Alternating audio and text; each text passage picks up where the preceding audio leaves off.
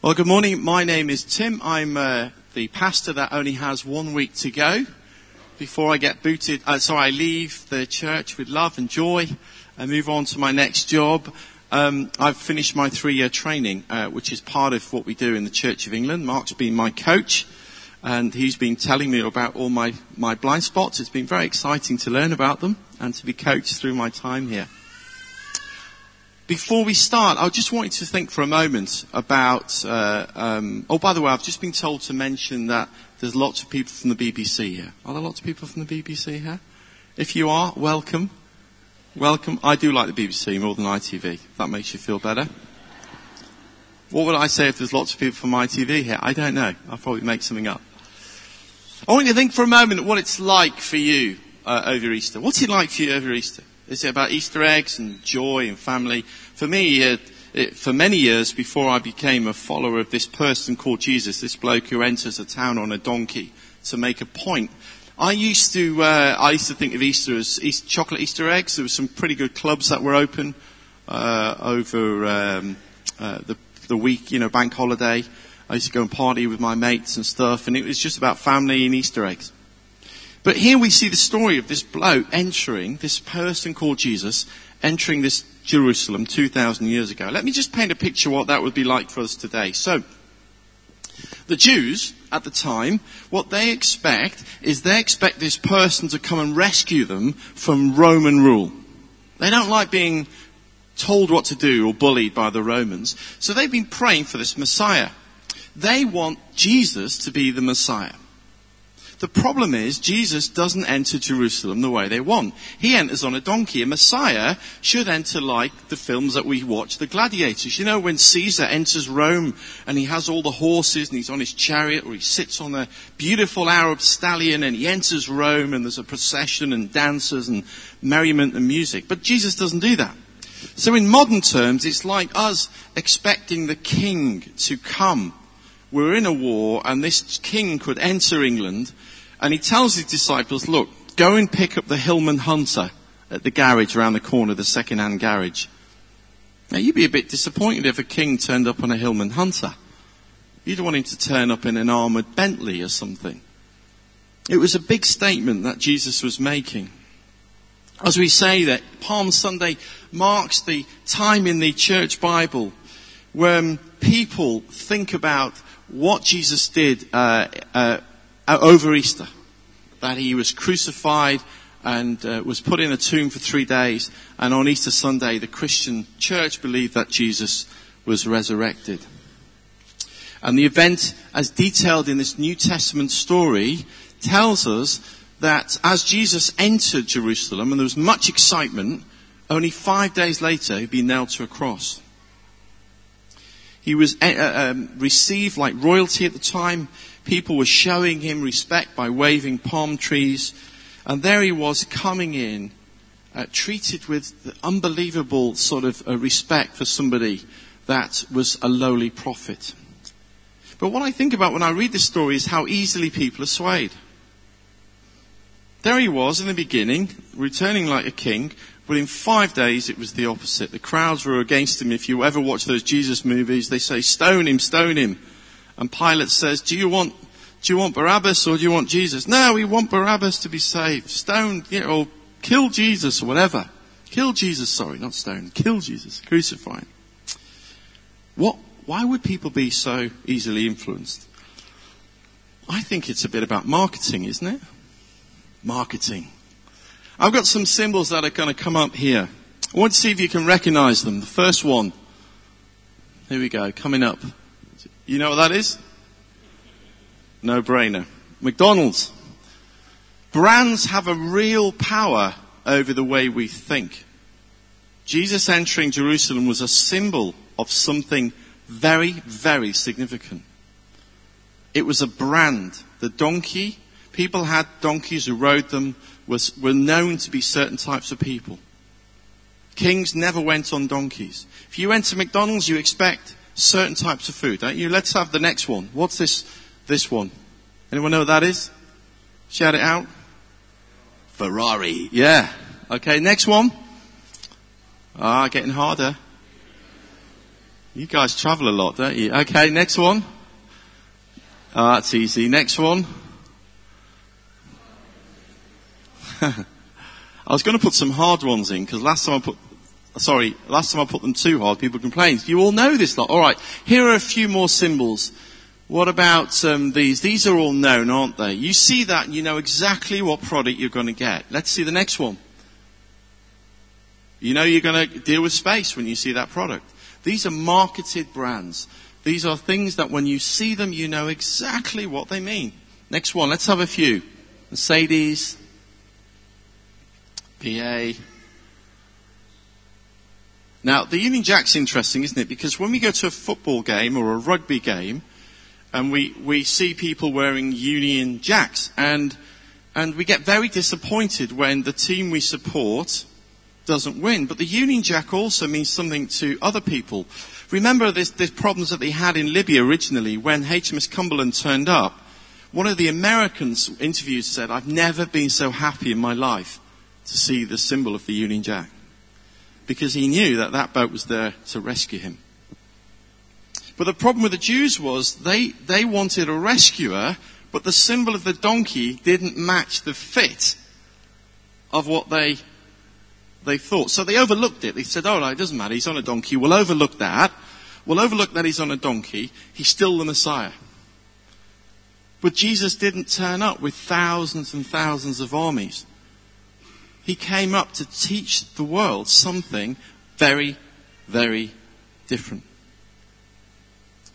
Another big symbol that all of you would know when you see it is the cross. The symbol of the cross. When people see the cross, they expect something. Now, when I used to see the cross before I went to church, I expected to be bored. I expected to fall asleep when I went into a church. I expected to be snoring by the second boring hymn of some bloke who wrote something 200 years ago. I expected to smell sawdust or wood. I expect to see a bloke in a frock at the front. That's what I thought. But when I actually went to some churches, that's what I got actually. But then I discovered churches like this. I'm not saying this is different or better. What I'm saying is that I, I came in here and I felt, hey, actually I can get my head around this stuff. It, it made sense. It was, it wasn't too different for me. You know, people were singing songs. Okay, they were like pop songs, but, you know, the talks I could understand. There wasn't anything, uh, the there wasn't any real major liturgy that, that was a bit weird and lighting candles and all that stuff, you know. It was reachable. And Jesus wanted to come into Jerusalem to say that he was reachable, that he was breaking with tradition. His entrance was a symbol of humility. Humility was his message. He was making a statement. And in that, in that way, that was his advert. That was his product. Be humble and follow me. And I think it's, without humility, it's hard to actually see God. Because with humility, you see God as He is, and you see yourself as you are. We are called, in, in a sense, to be real about our life. We're called to, as followers of Jesus, to live highly different lives. But I think we get distracted. I, I want you to think for a moment, uh, do you struggle to be authentic? I was thinking this morning about, uh, I'm just about to get married in July, and I actually a bloke, I'm supposed to be a leader in the Church of England, and yet I so easily lie. I realised that um, I bought some headphones for a fiver for uh, my fiance. Well, it's going to be my little boy, my fiance's little boy called Sammy. He's sitting in the car and he gets very distracted. So we bought him some cheap headphones, and I said, "Well, well, let's not give them to him. Let's say they're mine, and then if he behaves well in the car, he can borrow them." Yes, that's a good plan. And I thought this morning, we're actually lying to him. We bought them for him. We're trying to manipulate him into good behavior. But how, how easy do we fit into that? How easy do we do tell little things to try and get certain behavior from people? Humility is seeing yourself as you are, seeing things as they are. One time there was a little Swiss watch that was made with the finest skill and precision, but the little watch was dissatisfied with its restricted sphere of influence on a lady's wrist. The watch envied the lofty position of the great clock on the Tower City Hall building. And one day the little watch and its owner passed City Hall and the tiny watch exclaimed, I sure wish I could be way up there where everyone could see me. I could serve many people instead of just one. The watch's owner looked down and said, I know someone who has a key to the tower. Little watch, you shall have your opportunity. And the next day the little watch was placed at the very top of the tower. At that moment the little watch said, Oh my, I'm too small for anyone to see me. My elevation has resulted in my being unnoticed. When we aspire for lofty things, things which we think will elevate us, we end, up, we end up losing uh, ourselves in a way. You see these pop stars uh, trying to be famous, trying to get significance, and then when they get it, they spend all their time trying to keep it.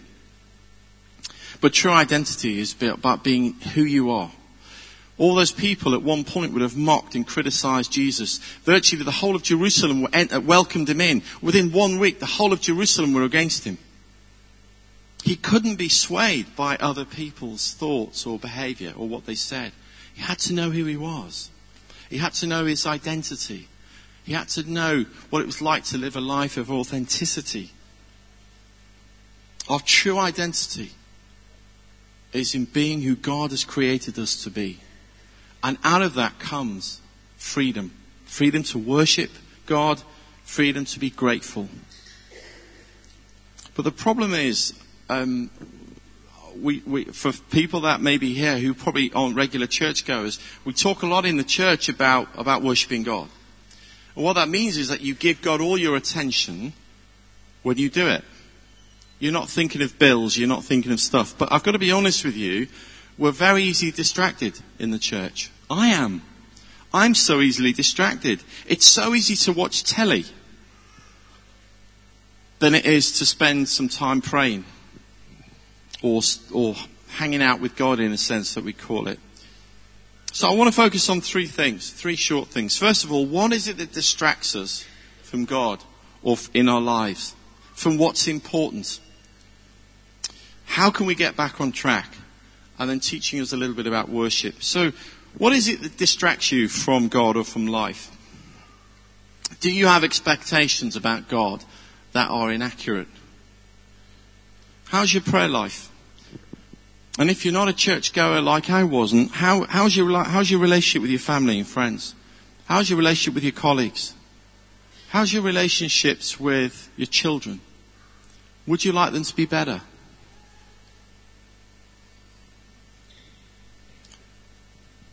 How's your quiet time with God? Are you happy with your knowledge of life? The Bible, for example. Are you happy in your heart? Do you have peace? Are you someone that takes antidepressants? Are you someone that uh, struggles with debt or money or addictions? I'm not asking you these questions to feel bad. I'm asking myself the same questions. I faff a lot. My fiance has reminded me that's a, something that she's going to work out of me. She asked me to do something and I faff. Mark has noticed it. Barry's noticed it. I think the staff have noticed it. Getting my f- attention on one thing is hard. TV is a lovely thing, but it kills a lot of my time. But you know what it does when I faff? Really, I'm trying to disconnect. I disconnect. This week I was out in Ethiopia and I went out there with a, I came to this church having had no children. I had no real interest in children. I was a, a magician for 20 years in show business, and uh, I, in magic, I worked at Arsenal Football Club, and I was in uh, working for McLaren F1 and all that sort of stuff. I had no contact with kids. I used to do bar mitzvahs at 13. That was it. So Mark said to me, "I want you to work with the children over the road." And I sort of groaned inwardly. They were two years old, and get involved with the children's ministry. And I thought this is going to be a nightmare.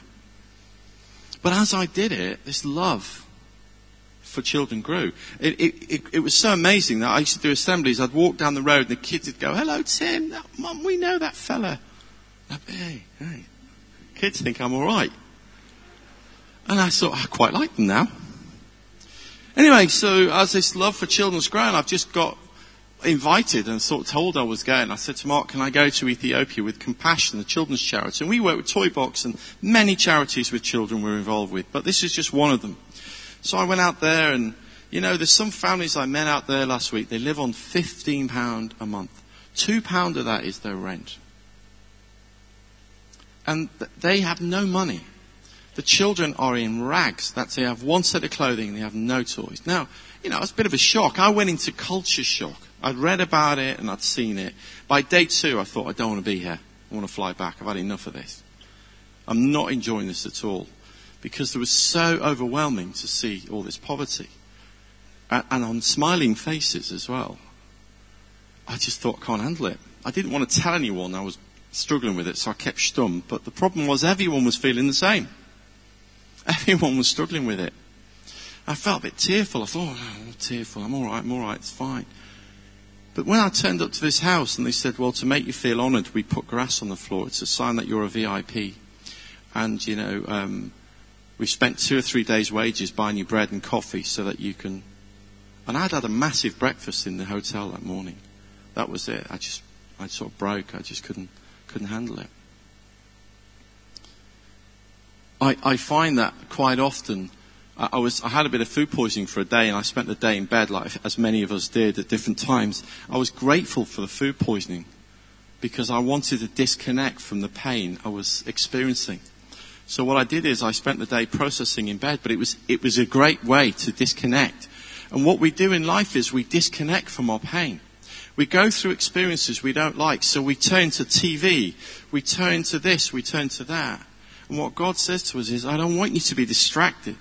I want you to focus on me when you're feeling your pain. I want you to bring it to me because I'm the only one that can really do anything about it. And I, I, realized I was in bed and I was grateful to be ill because I wanted to avoid the pain of what I was feeling and seeing. But don't switch off. Don't switch off if you need to contact your family and tell them you love them. Tell them you love them. You know, my, my dad, I'm marrying my dad uh, in August. And uh, I'm doing a blessing. My parents got divorced. I'm doing a blessing. I can't do the, serv- the full service, but I can do the blessing. And everything's fine. His fiance, 35 years working in um, in a hospice. She just phoned me up three weeks ago and said, "Look, I've got lung cancer. I might not make it till Christmas." You don't know. You don't know how long you've got. Now, this isn't a sermon. Oh, come to God because you don't know how long you've got. This is make up do the things that are important in your life. Contact your family and friends. Tell them you love them. Don't let your stuff get in the way of doing what's right. Don't be distracted. God wants us to live undistracted lives. And He certainly wants our full attention. Second, how do you get back on track? Well, how about spending time with God? How about spending some quiet time reading the Bible? How about having stronger bi- uh, boundaries? How about using this Easter week to take stock and asking yourself what's important. How about you contacting your family? You know, it's really weird. I really, really love my mum and dad, but it's so hard to say, Dad, I love you. Go, love you, Dad. The I, I can't get the I out. I love you. I can go, love you, Dad. Yeah, love you, Dad. Yeah. To say, I love you, I find that really difficult. I can't get the I out. I don't know what it is. But he needs me right now. So I'm going to tell him. You might need to get a babysitter so you can get out for an hour. You might need to, you might need to express to your partner how you feel and that you need quiet time with God. But this is a, a time at Easter to focus on what's important. Jesus came into Jerusalem to turn the world as people knew it upside down. He said it's not about conquering, it's about loving. It's not about dominating, it's about relating. It's not about disconnecting, it's about intimacy. Why? Because God created us as loving, intimate human beings. And when you follow this route to God, when you turn to God in those difficult times, you will find a peace that's indescribable. The Bible says in Deuteronomy, but if from there you seek the Lord your God, you'll find him when you seek him with all your heart and all your soul. Then it goes on to say, then you will call upon me and come and pray to me and I will listen to you. You will seek me and find me when you seek me with all your heart. And finally, it says that, that to know God, you ha- must have uh, a heart that seeks him. Don't let this Easter time be a time of not noticing the significant time, moments and important things. And finally, worship is worth it. Well, people were worshipping Jesus, but I don't think they really knew when he came in on this donkey what he was asking them to do. He was asking them to change the way they saw their lives. We worship God because we love to do it. But many people talk about their car and their house. And these are things, I suppose, at times, I love admiring a nice Ferrari. But I'm not called to worship it. I'm not called to give it my heart. Even my iPad, which I play a lot on. The Old Testament talks about the people of God worshipping created things. They did it in the past. It, it's nothing new. But God cannot be displaced and replaced by created things. You know why? Because ultimately they won't satisfy you. They're short lasting. Only in worship, only in intimacy with God, in friendship with God, do we find our peace. Only in worship can you be free from the hurts, habits, and hang ups that you carry. Jesus experienced euphoria within one week rejection. When he emerged on the public scene, he was an overnight sensation. In those days, if they'd had adverts, they would have all, it would have been in all the news, in all the papers. He would try to go off alone and people would follow him. The mass, the masses lined the streets as he came into town. On Palm Sunday, leafy branches were spread before him and there were shouts of Hosanna. In shouting Hosanna, they were saying, save us, Jesus, from these Romans. Save, save us from our captivity. Crowds came to hear him preach. preach. A wave of religious expectation swept the country. But the cheering didn't last for long. There came a point when the tide began to turn. His critics now began to publicly attack him. And that was something new. Earlier they'd been afraid to speak out for the masses, but now they began to perceive that the fickle public was turning on him. Soon the opposition began to snowball, and when they discovered that they could not discredit his moral character, they began to make up lies and desperate measures. Before it was all over, a tidal wave swelled up that brought Jesus to his knees under the weight of a cross. Why did the masses so radically turn against him? How did the shouts of Hosanna turn to shouts to crucify him? What were the underlying issues? Well, they tried to make Jesus do something for them. They weren't serving God, they wanted him to serve them. They had hoped for this coming to king to be wanted what to be what they wanted him to be. They wanted a warrior king, not a loving king. They wanted someone to rescue them from their troubles. But Jesus chose to demonstrate love and humility.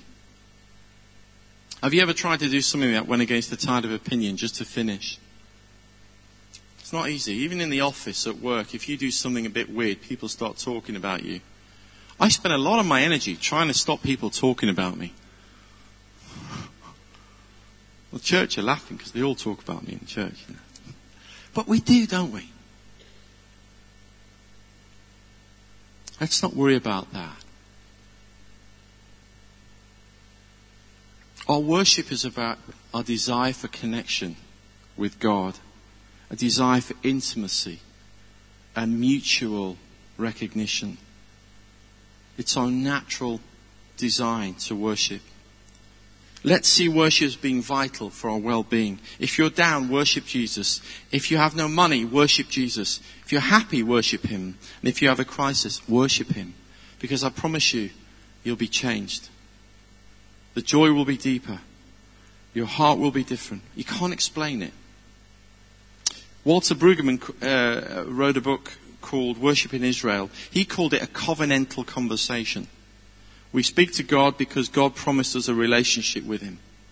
He goes on to say, Israel at worship with God was not docile, passive or silent. Israel was deeply engaged with God in a life or death interaction in which its future was profoundly at stake.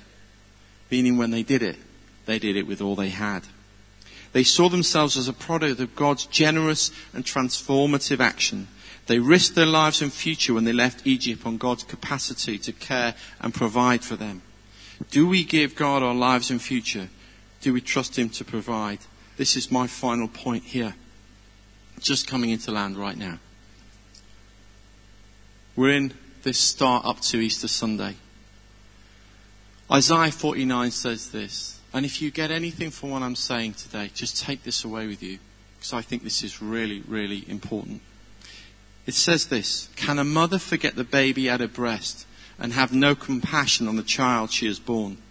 Though she may forget, I will not forget you. See, I have engraved you on the palm of my hands. Your walls are ever before me. Now, in Israel, a slave might tattoo their master's name on their arms or their hands. But it, would, it was totally unheard of for the master to put the tattoo of the slave on their hands. It, it just would never ever happen. It wouldn't enter anyone's mind. But the Hebrew word for engraved means hammered. And this might be an indication and foretelling of what Jesus would go through for humankind on Good Friday. The nails going in would be as our names upon his body. They weren't tattoos. The Master doing the opposite of what was expected and suffering for his beloved people. People that had rejected him and denied him. Jesus worshiped God by being faithful and obedient. Don't forget that your name is written on his hand. And that word means hammered. And on Easter, uh, Good Friday, that's what Jesus went through. Let's make time to worship God because our names are nailed on his hands so that we could live free lives without fear or worry and love extravagantly in a way we've never known. Let's stand together. As Mark's just about to take communion, I just want to say a quick prayer for us. It might be someone here that thinks, you know, wow, whew, never heard of that Jesus like that. I wouldn't mind, uh, I wouldn't mind meeting him. And if this is for you, I just want to pray for that one person. So let's just close our eyes. If you'd like to meet that Jesus I spoke about, I'd love to pray for you right now. Just echo this prayer in your heart after me. Dear Lord Jesus, I might not know everything about you or the Bible or the cross, but thank you that you love me. Please forgive everything I've ever done wrong. Help me know you and love you. Help me with the things I struggle with. Help me turn away from them now. And please come into your life, into my life by your Holy Spirit. Thank you, Lord Jesus.